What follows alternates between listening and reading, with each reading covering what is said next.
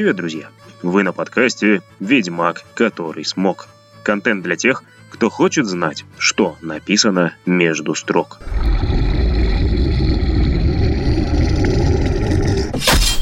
С вами Геннадий Гайер. На прошлой неделе мы говорили о высоком. В выпуске «Ведьмак Артур отымел всех наших кур» нам открылась неутешительная истина. Наделив Геральта чертами легендарного владыки Камелота, пан Сапковский подверг испытанию человеческую цивилизацию рубежа 20 и 21 веков. И это испытание человечество с блеском провалило. За подробностями милости прошу в предыдущий выпуск. Ну, а что делает человек современный, когда терпит неудачу? Отмечает. Именно об этом наш сегодняшний выпуск. Ведьмак и водка.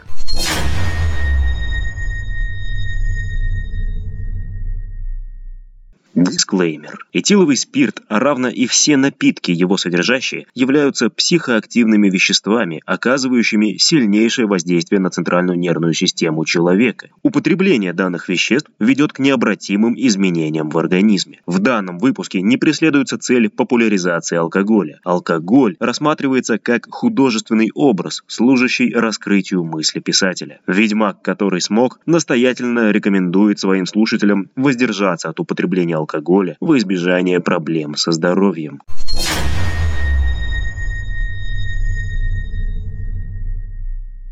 И объяла мир тьма, злоба и хаос поселились в сердцах, и предрекали час презрения, век меча и топора, предрекали пришествие белого хлада.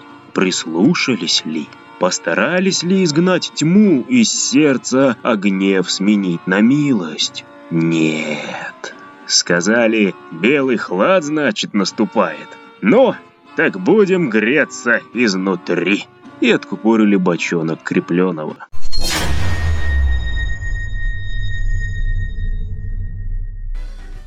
В Вичерленде пьют. Все и почти все. Короли и маги пьют изысканное вино, от которого изысканно валятся под стол или изысканно предаются блуду. Войсковые офицеры и наемники пьют водку для поднятия боевого духа, причем подвиги за стаканом часто превосходят подвиги на поле брани. Малолетние преступники пьют что попало, лишь бы это было сопряжено с употреблением наркотиков, проявлением нечеловеческой жестокости и самоубийственным развратом. Поэты и музыканты пьют все, от разбавленного пива до самогона из мандрагоры, лишь бы муза не молчала. Ведьмаки пьют со всеми, с кем есть о чем пить. А когда собираются только своим кругом, в ход идут галлюциногенные эликсиры. Лишь бы забыть все то, что стоит забыть, лишь бы всегда помнить тех, кого помнить стоит. С одной стороны, в подобном отношении к пьянству прослеживается наследие классической литературной школы. Вспомним застольные подвиги героев Гоголя или Сенкевича. В «Ведьмаке» в некоторые моменты кажется, что вот-вот заслышится тяжелая поступь, и между Геральтом и Лютиком усядется пад заглоба. Настолько сильным видится влияние Сенкевича в прозе Сапковского. Застолье, кстати, не единственный случай, когда автор «Ведьмака» отдает дань уважения Нобелевскому лауреату по литературе. Есть еще детали, которые громогласно заявляют о наследовании Сапковским описательного метода Сенкевича. Но об этом как-нибудь в другом выпуске. С другой стороны, что есть алкоголь? Помимо того, что он калечит судьбы и разрушает семьи, у зеленого змея есть еще социальная функция. На какое-то время он способен создать для человека иллюзию побега от действительности. Алкоголь будто помещает человека в мир, который хоть немного, но лучше мира реального. Он лишен условностей, и поэтому ведьмак и дракон легко находят общий язык за распитием горячительного. Он сглаживает углы, и поэтому беженцы пьют горькую, чтобы не сойти с ума от ужасов войны. Этот мир способен унять страх, и поэтому солдаты и офицеры враждующих армий не просыхают в походе.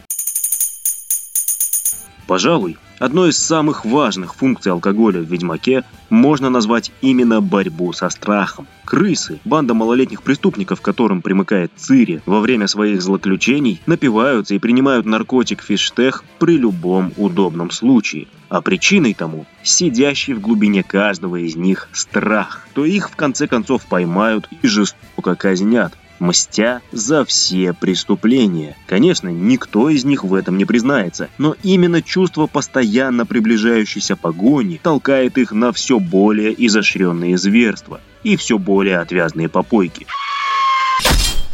Другой показательный момент – это визит Геральта в пещеры под горой Гаргоной. Если вы помните, в этих пещерах обитала многочисленная колония самых разных монстров. Всего лишь одна маленькая деталь – запах спиртового перегара от огромного стучака раскрывает, каково истинное положение существ, населяющих эти пещеры.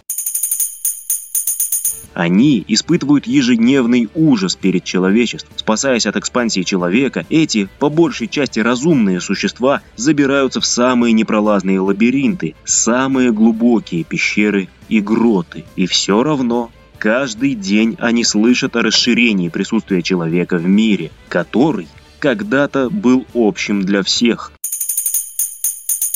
Добившись подземелья, жизнь в которых далека от комфорта, монстры гонят самогон, чтобы хоть с его помощью гасить страх перед обнаружением и не мучиться от осознания, в какой дыре они вынуждены выживать. Даже зная заранее о визите Геральта, ведьмака, и даже зная, что он придет без оружия, монстры испытывают такой ужас, что сначала напиваются для храбрости и только потом устраивают ему спектакль с радушной встречей.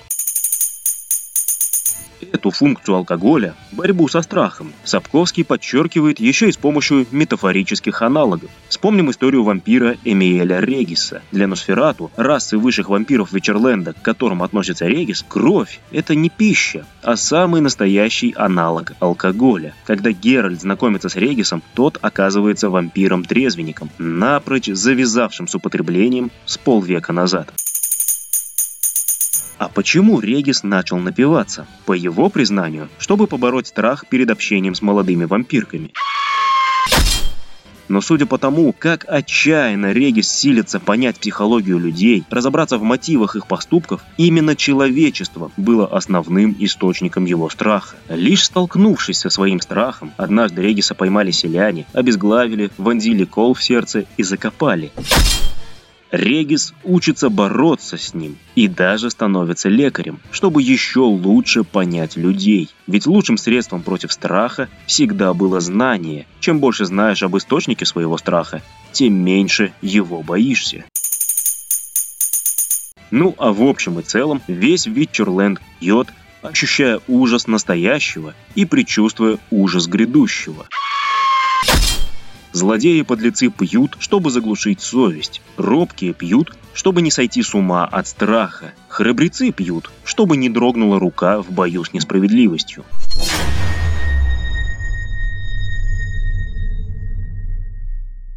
Представили? А теперь сделайте поправку на то, что на самом деле Сапковский описывал нашу с вами реальность на рубеже веков. Все 90-е по Восточной Европе гулял шквал алкоголизма, из которого некоторые страны даже не начинали выбираться. А если посмотреть на современность, то можно заметить, что даже там, где употребление алкоголя падает, растет спрос на другие наркотики.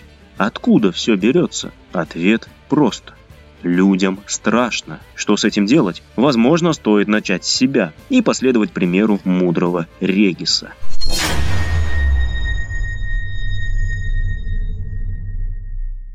На этом сегодня все.